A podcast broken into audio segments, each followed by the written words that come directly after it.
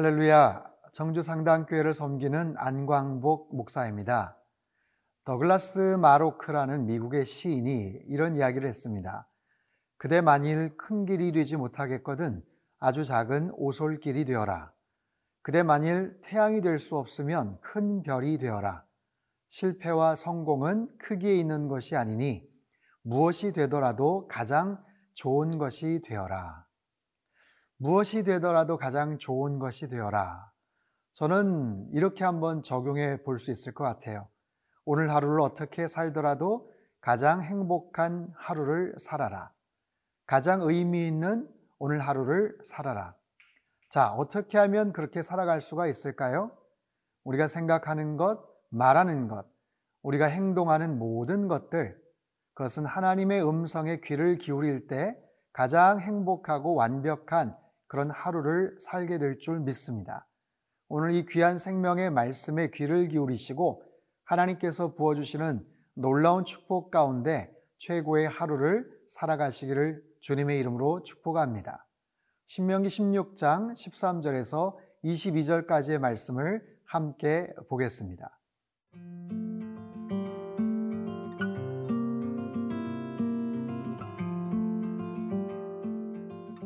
신명기 16장 13절에서 22절 말씀입니다. 너희 타작마당과 포도주 틀의 소출을 거두어 들인 후에 이래 동안 초막절을 지킬 것이요.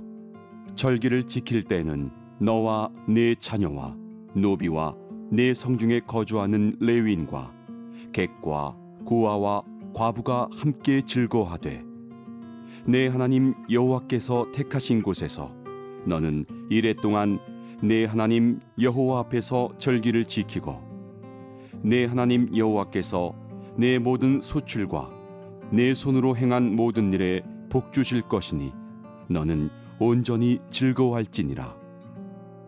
너의 가운데 모든 남자는 일년에 세 번 곧 무교절과 칠칠절과 초막절에 내 하나님 여호와께서 택하신 곳에서 여호와를 배웁되 빈손으로 여호와를 배웁지 말고 각 사람이 내 하나님 여호와께서 주신 복을 따라 그 힘대로 드릴지니라. 내 하나님 여호와께서 내게 주시는 각 성에서 내 지파를 따라 재판장들과 지도자들을 둘 것이요 그들은 공의로 백성을 재판할 것이니라.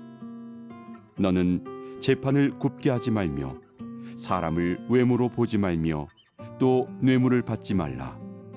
뇌물은 지혜자의 눈을 어둡게 하고 의인의 말을 굽게 하느니라. 너는 마땅히 공의만을 따르라. 그리하면 네가 살겠고 내 하나님 여호와께서 네게 주시는 땅을 차지하리라. 내 하나님 여호와를 위하여 쌓은 제단 곁에 어떤 나무로든지 아세라상을 세우지 말며 자기를 위하여 주상을 세우지 말라 내 하나님 여호와께서 미워하시느니라 자, 신명기 16장에 이스라엘 백성들이 지켜야 될 3대 절기를 가르쳐 주고 계십니다. 6월절과 77절과 초막절이죠. 오늘은 그 초막절에 대해서 살펴보겠습니다. 본문 13절인데요. 너희 타작마당과 포도주 틀의 소출을 거두어 들인 후에 이래 동안 초막절을 지킬 것이요.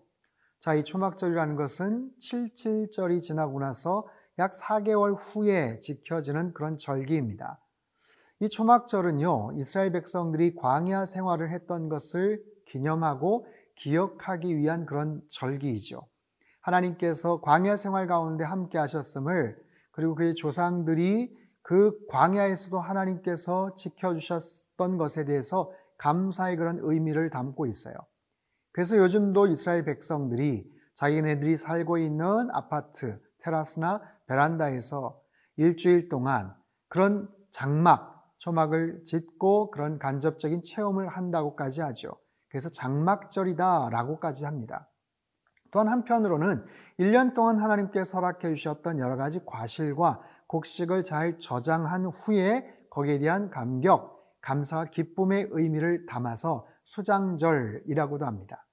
자, 이 절기를 어떻게 누구와 지키는가? 14절 절기를 지킬 때는 너와 내 자녀와 노비와 내 성중에 거주하는 레위인과 객과 고아와 과부가 함께 즐거워하되 자, 이것은 실질절을 지켰을 때 그 대상과 동일합니다.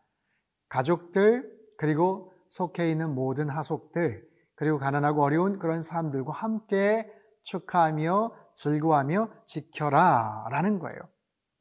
자, 그 하나님께서는 어떤 하나님이신가? 어, 오늘 본문 15절 후반부에 보면 내 하나님 여호와께서 내 모든 소출과 내 손으로 행한 모든 일에 복 주실 것이니 하나님은 우리의 손으로 하는 모든 일에 복을 주시는 하나님이시다라는 거예요. 하나님은 복의 근원이시죠. 또한 하나님은 우리가 손으로 하는 모든 일에 복을 주실 수 있는 하나님. 여러분, 우리가 손으로 할 수 있는 일들이 얼마나 많습니까? 하루에도 수십, 수백, 수천 가지의 일들을 할 수가 있겠죠.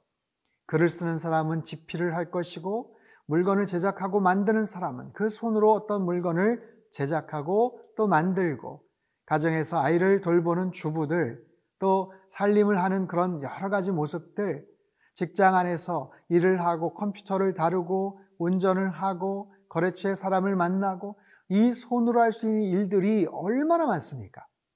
그런데 그 모든 손으로 하는 일들에 복을 주실 수 있는 그런 하나님이시다. 여러분 성경은요, 우리가 어떻게 하면 잘 살 수 있는가? 어떻게 하면 하나님이 주시는 복을 누릴 수가 있는가? 반대로 하나님께서 원치 않으시는 것을 그렇게 불순종하며 살아갈 때 어떤 결과가 펼쳐지는가? 그것을 두 부류로 우리에게 설명하고 보여주시죠. 한 개인이 어떻게 복을 받는가? 아니면 그렇지 않는가? 한 공동체가 어떻게 축복을 받는가? 한 국가가 어떻게 하나님 앞에서 흥왕하는가? 아니면 쇠퇴해 가는가? 이 모든 것을 하나님께서 가르쳐 주셔요. 우리에게 복을 주실 수 있는 그 하나님, 그 하나님 앞에 우리가 어떻게 반응을 하는가? 자, 16절 후반부 여호와를 배웁되 빈손으로 여호와를 배웁지 말고 17절 각 사람이 내 하나님 여호와께서 주신 복을 따라 그 힘대로 드릴지니라 이러한 절기 때마다 하나님 앞에 나아가되 빈손으로 나아가지 말고 여러분 하나님은 어떤 물질을 탐내시는 분이 아니에요. 여러분 우리의 마음을 볼 수 있는 방법이 있습니다. 우리의 마음 어떻게 볼 수 있습니까? 사람의 마음을 어떻게 볼 수가 있어요? 그러나 시간을 어떻게 쓰는가, 물질을 어떻게 사용하는가, 거기에 따라서 그 사람이 갖고 있는 그 마음, 씀씀이와 됨됨이를 우리는 알 수가 있죠.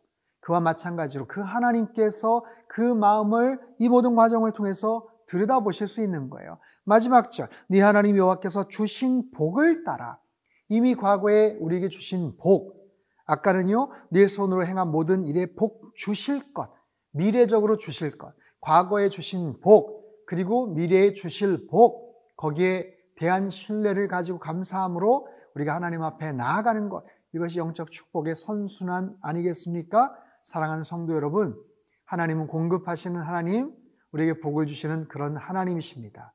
지금까지도 주셨다면 앞으로도 더 채워주시고 공급해 주실 것을 믿습니다. 그 하나님 앞에 오늘도 마음으로 하나님 앞에 반응하시고 더 충만한 모습으로 우리의 시간과 물질을 하나님 앞에 드림으로 하나님께서 베풀어 주신 놀라운 영적인 축복을 받아 누리시기를 주님의 이름으로 축원합니다.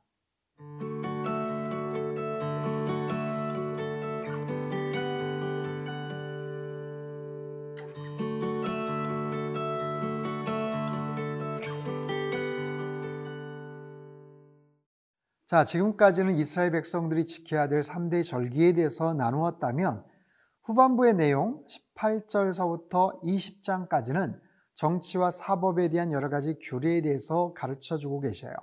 18절 내 하나님 여호와께서 내게 주시는 각 성에서 내 지파를 따라 재판장들과 지도자들을 둘 것이요 그들은 공의로 백성을 재판할 것이니라. 자, 후반부에 중요한 키워드가 나옵니다. 공의로 재판하라. 이 공이라는 단어, 20절에도 나오죠. 너는 마땅히 공의만을 따르라. 재판을 할 때 하나님의 공의에 의해서 모든 것들을 판결하라. 라는 겁니다. 자, 그렇지 않을 수도 있는 그 세 가지를 19절에서 말씀을 하세요. 너는 재판을 굽게 하지 말며, 사람을 외모로 보지 말며, 또 뇌물을 받지 말라. 재판을 굽게 하는 것, 진실을 어기는 거죠. 외모로 판단하는 것, 어떤 선입견이나 편견을 가지고 사람을 판단하는 거예요. 뇌물을 받는 것, 뇌물은 지혜자의 눈을 어둡게 한다. 의인의 말을 굽게 한다. 그것이 그냥 선물이 아니라 뇌물입니다. 어떤 사실, 어떤 진리를 바꾸어 버릴 수도 있는 바로 그런 여러 가지 요소들, 거기에 혼동되지 마라. 그것에 미혹당하지 말아라. 그러기 위해서는 마땅히 공의만을 따르라. 자, 여기서의 공의는 사람의 공의가 아니에요. 어떤 공동체나 어떤 우리가 살고 있는 그 사회 커뮤니티의 공의가 아닙니다. 하나님의 공의죠. 여러분, 사람은 절대로 의로운 존재가 아닙니다. 그리고 사람은 절대로 객관화 시킬 수 있는 능력이 없어요. 말은 쉽게 하죠. 야, 내가 객관적으로 내가 생각해 보는데 아니에요. 사람은 객관적으로 볼 수도 없고 말할 수도 없습니다. 절대적인, 전적인 주관적 감정과 생각, 판단이 들어가게 되어 있죠. 그러나 하나님의 공의는 철저하게 객관적이고 절대적입니다. 그렇기 때문에 하나님의 공의, 하나님의 법, 하나님의 진리, 하나님이 세워두신 여러 가지 기준들을 우리가 보고 알아야겠죠.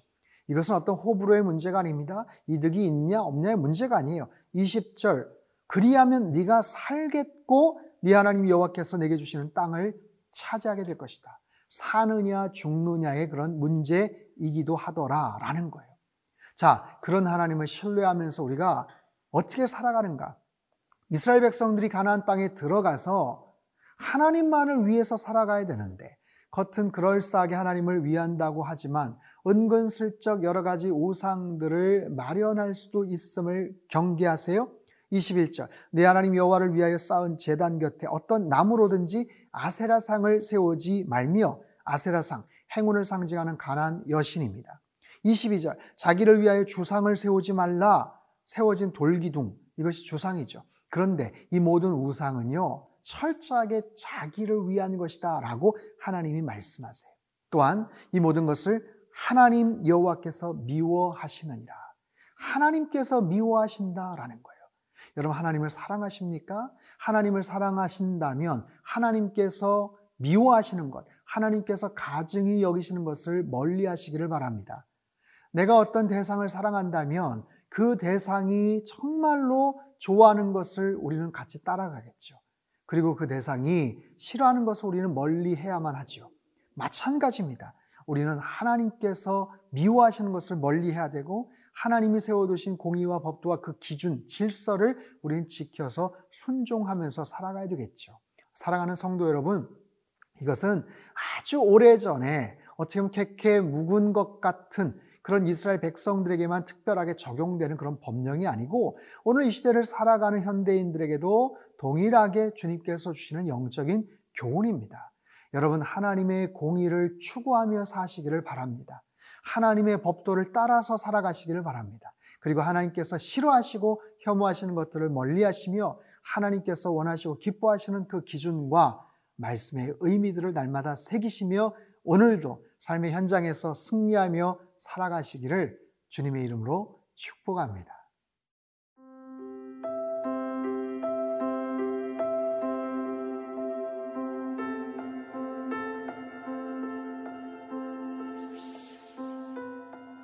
복의 근원 되시는 하나님 아버지, 하나님께서 우리에게 이미 베풀어 주신 큰 사랑과 여러 가지 복들로 인해 감사하며 살게 하여 주옵소서. 그리하여 하나님께 언제나 기쁨과 신뢰의 고백을 담아 드리게 하시고 힘든 이웃들에게도 베풀고 나누며 살아가는 우리 모두가 되게 축복하여 주옵소서. 공의로우신 하나님, 우리 일상에서 하나님의 공의를 실천하며 살아가기를 소망합니다. 인간은 결코 의롭지 못하며 객관적일 수가 없습니다. 우리의 죄성과 무력함을 깨닫게 하시사 언제나 하나님의 공의로움을 배우게 하시며 날마다 그 하나님의 법도 안에서 살아가는 주의 백성들 되게 축복하여 주옵소서. 존귀하신 예수님의 이름으로 기도함나이다. 아멘.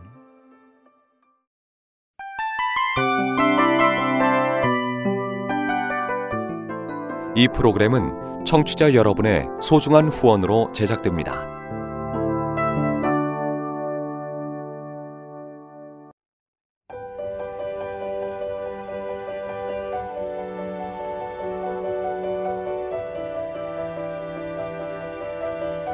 세상에는 수많은 교회들이 있지만 더 깊이 있는 말씀 강해를 찾기 위해 크기로만 교회를 선정하지 않습니다. 보다 좋은 영적 콘텐츠를 더 많이 나누기 위해 방송비를 받지 않습니다. 1년 365일 복음만 전하고 싶어서 우리는 광고를 하지 않습니다. 온누리의 복음을 땅끝까지 CGN TV와 함께 땅끝 선교사가 되주세요.